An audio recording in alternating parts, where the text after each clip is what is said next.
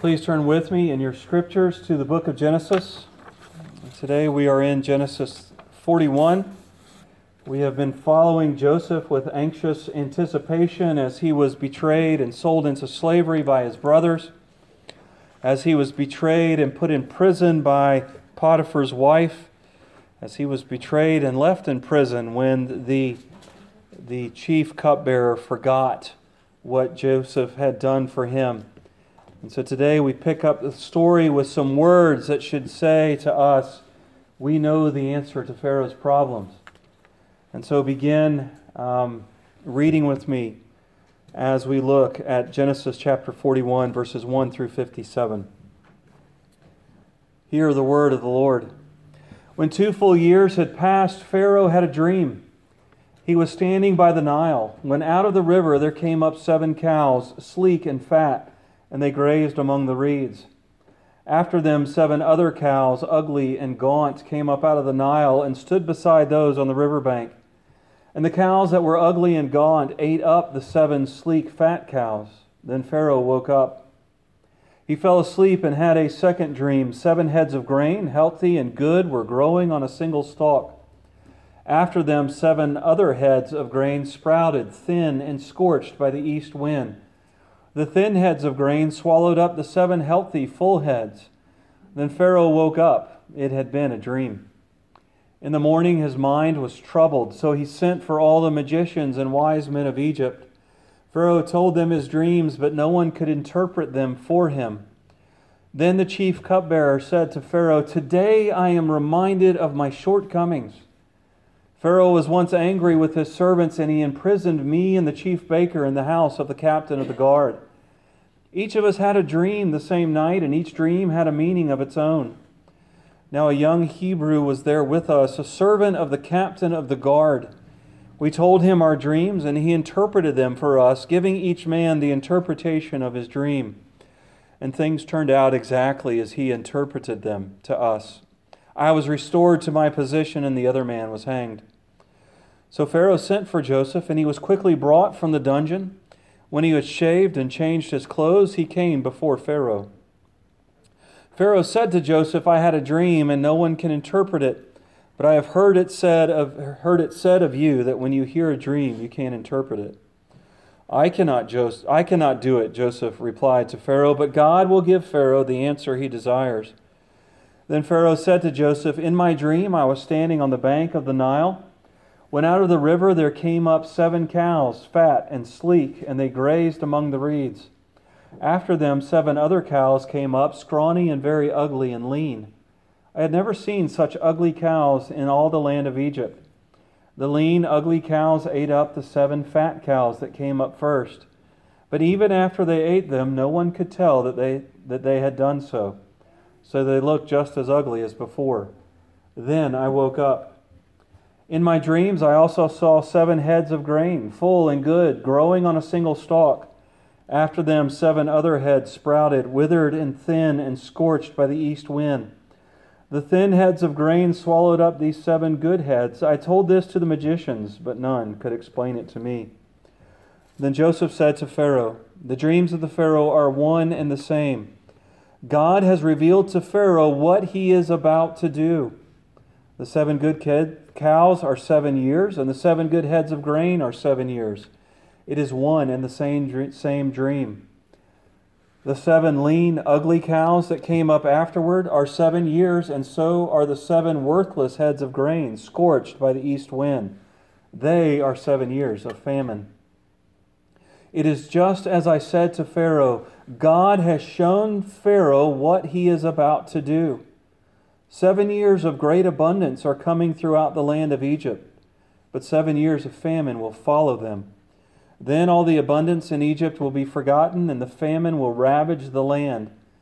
The abundance in the land will not be remembered, because the famine that follows it will be so severe. The reason the dream was given to Pharaoh in two forms is that the matter has been firmly decided by God, and God will do it soon.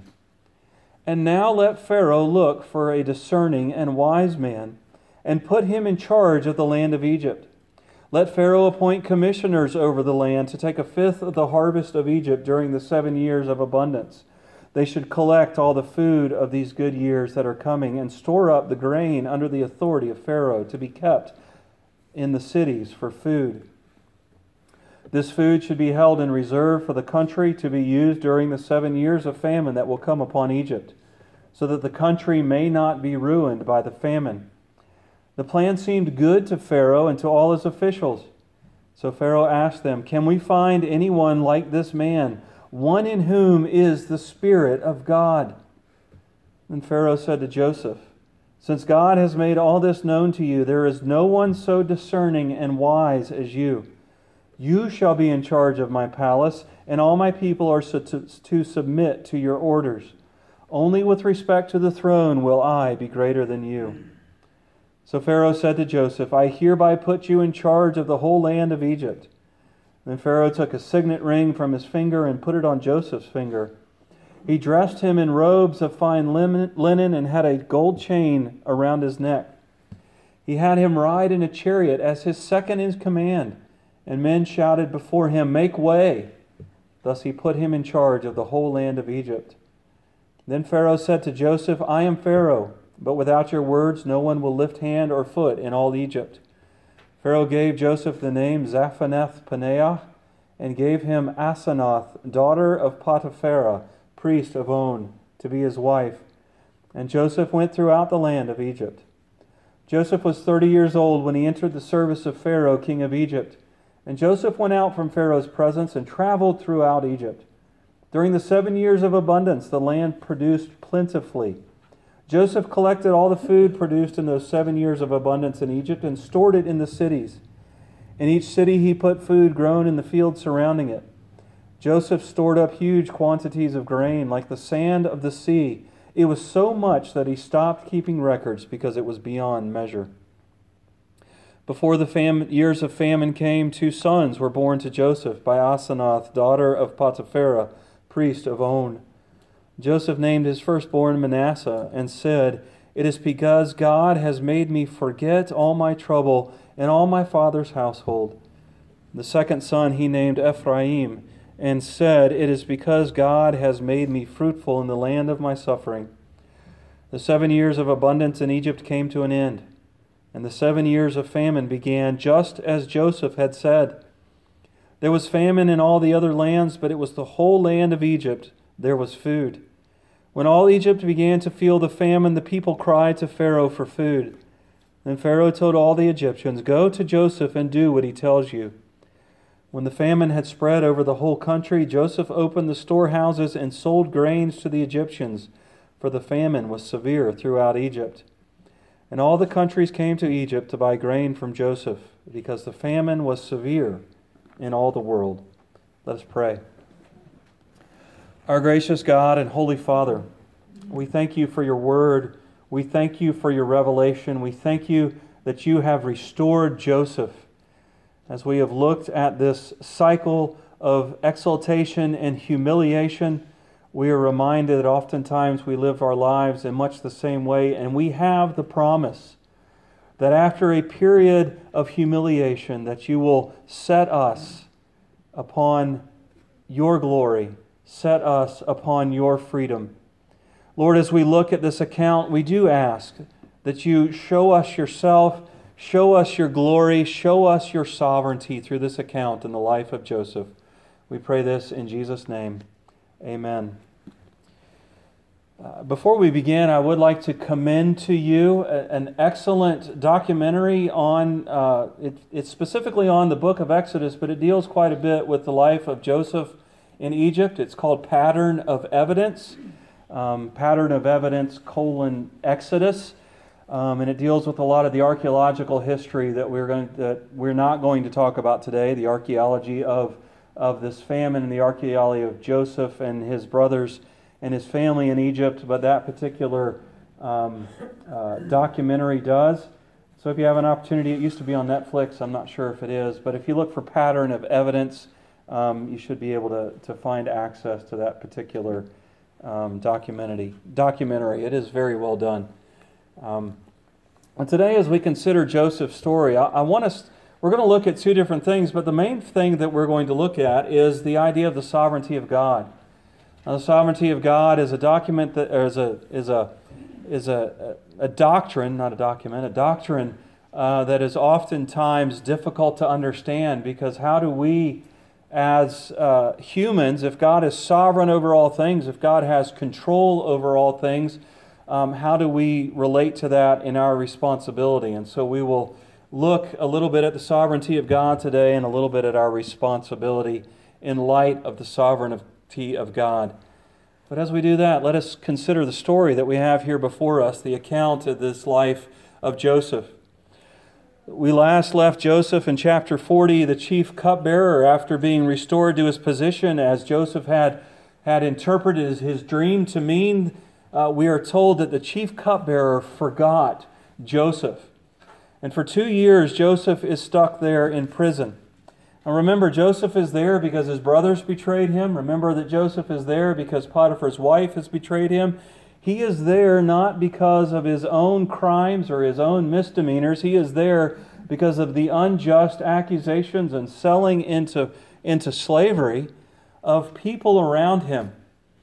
You and I would typically um, begin to languish in that situation. And, and I'm sure Joseph did. I'm sure he had his dark days where he wondered, why am I suffering because of what has been done against me? But as we'll see in today's story, as we look at his, as this account, we'll see that he remembered God throughout his 13 years in slavery and prison. So Pharaoh goes to bed one night. It's two years after the chief cupbearer has been restored. Pharaoh goes to bed and he has a dream. Now, it's presented to us as two dreams, but it's actually a single dream that he has in two different, two different ways. He sees seven fat cows. We're given a clue to the life in Egypt. Cows in Egypt didn't like heat or flies, very much like cows here. Uh, but they had the river. They would go and they would submerge themselves uh, up to almost halfway in the river, in the Nile River there. And so Pharaoh sees these cows coming out of the river to graze on the reeds along the bank of the river. And they are beautiful cows. They're fat. They've got the, the, the fluffy hair like you see in the fairgrounds over there. You know, when people show cattle at the fair, they're there, they're brushing them, they wash them, they hair dry them. I've never had never really seen a fluffy cow until I went over across the street there. But these are the beautiful show cows that you would see at a state fair. They're cows that you would expect to see. But then he sees seven scrawny, ugly cows come out.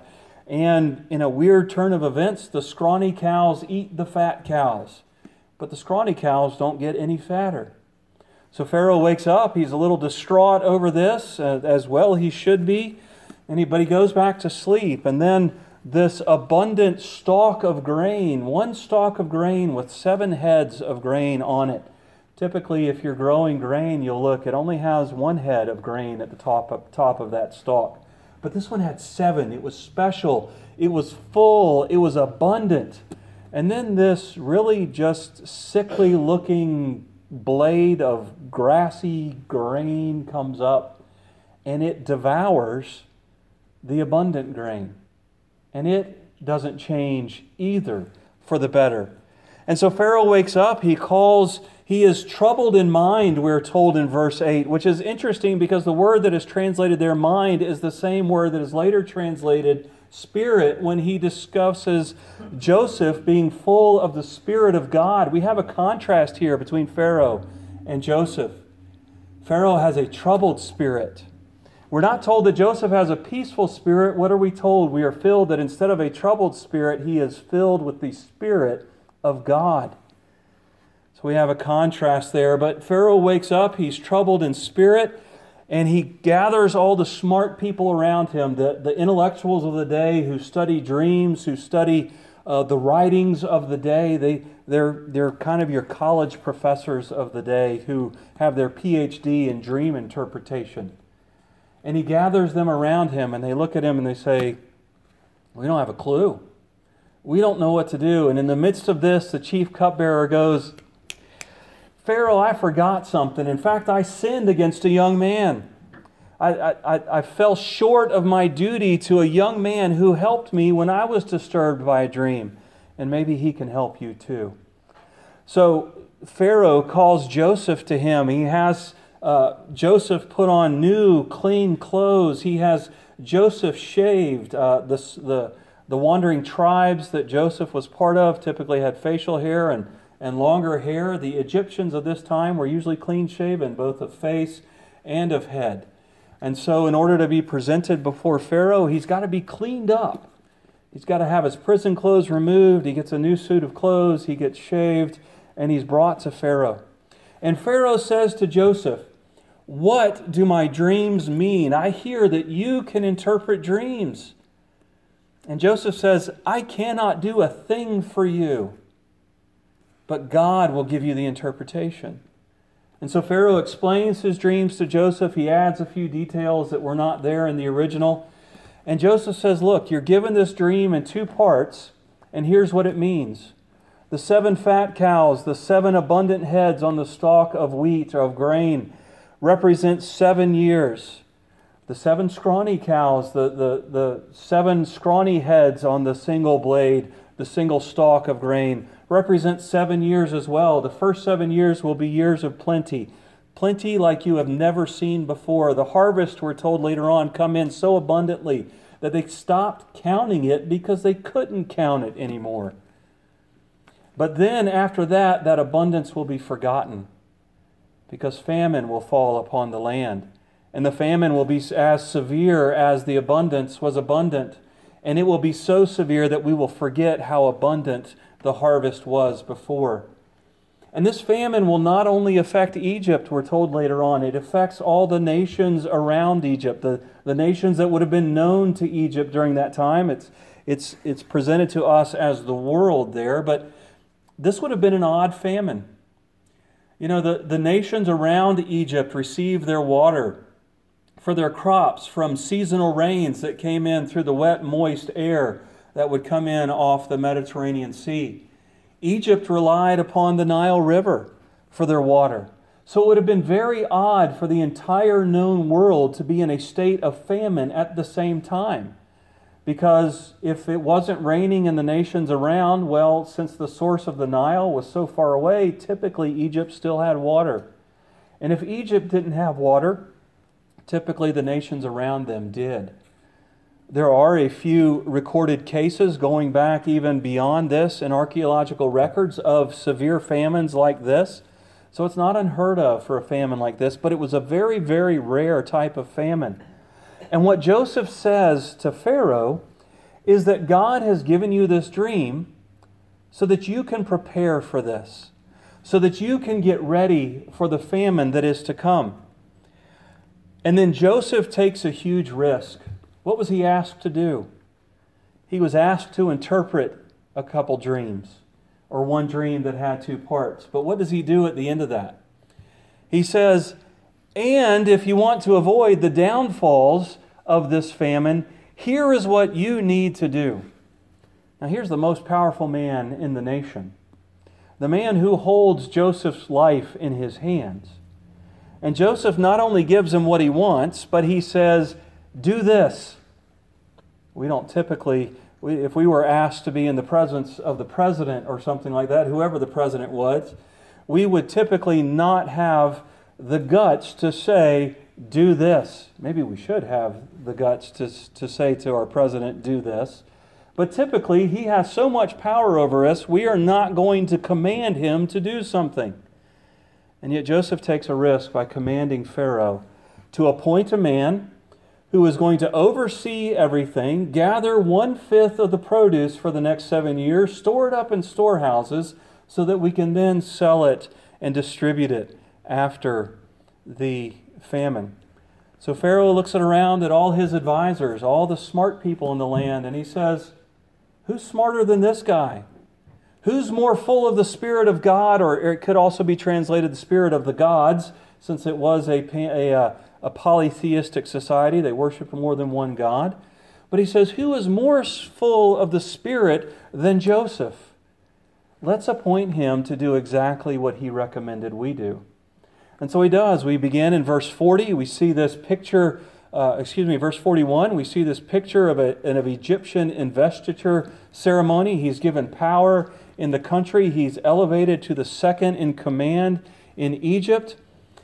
He is given a wife that is of royal blood, so he marries into a royal family to kind of legitimize his power there. And the land is fruitful. And Joseph is fruitful. We're told that he has two sons. And he's given an Egyptian name. He's living in Egypt. He has an Egyptian wife. But he gives his son Hebrew names. The first one is Manasseh. Here in Manasseh comes from the Hebrew root to forget, to forget. And so he says that he names his first son Manasseh because he has forgotten the evil done against him in Egypt and by his family. Now, forgetting here in this, in this, uh, in this context does not mean what we think of forgetting. You know, I, I passed, a, you know, I took a lot of tests as I was going through high school and college, and and graduate school. And, you know, for those tests, I had to remember a lot of information. And unfortunately, I have forgotten a lot of that information. I can't recall a lot of it. That's not what he means here by forget. Think back to chapter 8 of the book of Genesis. Chapter 8, verse 1 says, God remembered Noah. And then it goes on to say that there are a bunch of actions that God took. God didn't just go, oh, hey, Noah's in the ark. God's memory of Noah moved him to action. Joseph's forgetfulness is going to move him to action as well. Forgetfulness in this context means that Joseph is setting aside his right to retribution against his brothers. He's not forgotten the evil done against him because in chapter 20 he is going to say, what you did, you meant for harm. He, he, he hasn't lost the brain cells that have held on to the memory of the evil done against them. But he has let go of his right to revenge. He has let go of his right to even the scales against his brother by treating, brothers by treating them poorly. He will test his brothers. We're going to look at the testing of his brothers coming up in the next few lessons, the next few sermons. But he will not take revenge. When we are told that God forgets our sin, that is not a contradiction that God knows everything.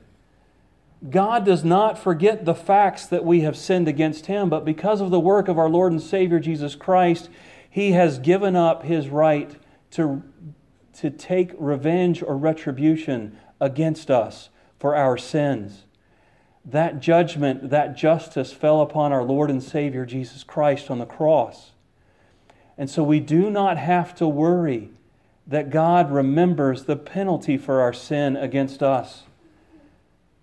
When Joseph said he forgets what has been done against him, he is saying, I will not take retribution. And, you know, oftentimes when we forgive others, that is, that is what we are saying.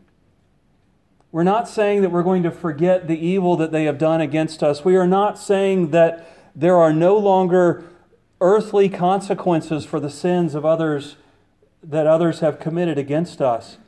But we relinquish our right to retribution.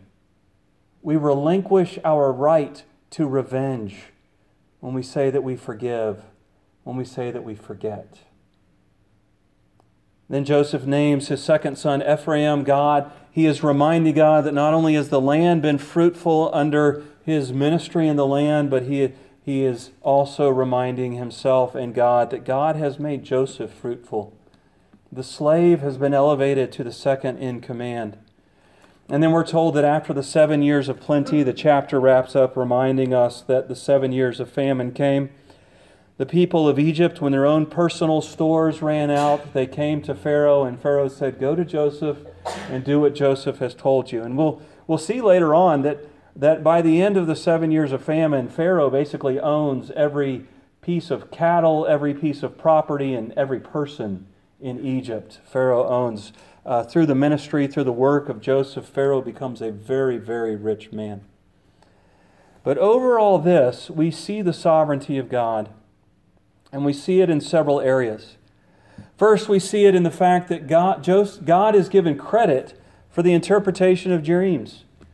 What does God, what does Joseph say to Pharaoh? Pharaoh says, I've heard you can interpret dreams. Joseph says, Not me. It's God who is going to give you the interpretation of dreams. What he's saying is the gift and the talent that I have, the words that I'm going to give you, are only able to come from me because of the work of God, because of what God has done. Our New Testament reading today in 2 Corinthians, Paul says near the end of our New Testament reading, he says, My ministry, my preaching, my sermon, my message, everything that you think as beneficial that came from me actually came from God. Do you realize that whatever talents, whatever skills, whatever professionalisms that you have all come from God? They are not yours. They are gifts from God.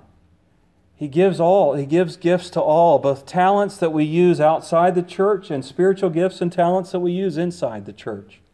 Everything that we have comes from God. The repetition that we see in verse 25 and 28 that, that Joseph said, This dream was given to you so that you would know what God is about to do reminds us that God has set this in motion, that God is in control over the seven years of plenty. God is in control over the seven years of famine. And in verse 32, we see that Joseph said, The double dream is there to let you know that God has set this in motion and it will come to pass.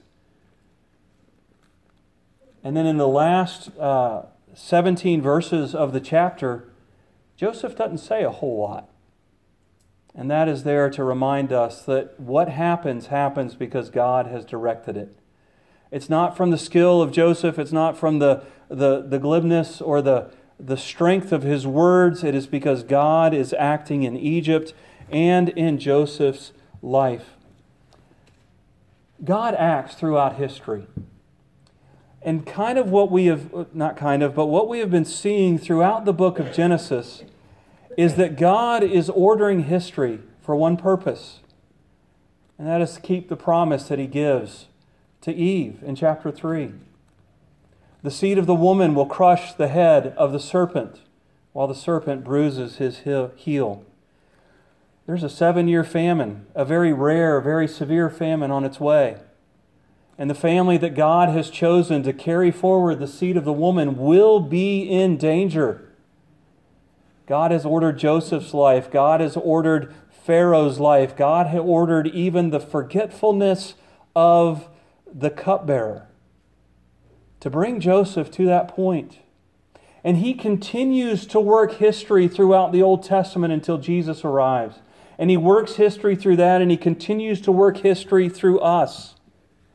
And so God is in charge of everything. God is directing the actions of his people. God is uh, directing the actions of the world outside this church. So that means we just sit back and relax and let God handle everything, right? No. When God told when Joseph told Pharaoh, this is what God is going to do, what did he do the next? Therefore you do this. God's sovereignty demands action. God's sovereignty demands motion. God's sovereignty demands work. Uh, you know, we believe that God is sovereign over salvation, that God has chosen out of his own will, out of his own love, by his own pleasure, God has chosen some to save. And we are criticized oftentimes because, you know, we don't, you know, we, we, are, we are accused of having the attitude that we don't have to evangelize because, you know, God's chosen. That's not the case. Yes, God is chosen, but that should actually give us a greater strength to go out into our community, into our neighborhoods, into our own households at times. To share His love. Because it takes the pressure off of me. Number one, it's not my responsibility to save, God saves. Number two, if they're rejecting me, they're not rejecting me. They're rejecting my message. They're ultimately rejecting God. I'm safe in the whole thing. Yeah, words hurt sometimes. Yes, it's scary. Don't get me wrong. But we have less pressure on us in sharing God's offer of salvation to the world than somebody who believes that it's up to me as to whether or not I'm saved. That I am sovereign over my own heart, over my own soul, over my own salvation. Because if I believe Michelle is sovereign over her own salvation, then my words must have the right weight and the right power to talk her into making that eternal decision. It's not my words, it's not my power. It's God and His Spirit who saves. I'm just the vessel He uses to present the message. And you know what? Sometimes God uses really bad presentations. Actually, I think most of the time God uses really bad presentations to bring people to a saving knowledge of Himself. Because it is Him and His Spirit that works. God is sovereign over everything, and God's sovereign decree demands our action. One last thing to look at, and we'll look at it through the lens of Colossians chapter 2, beginning in verse 9.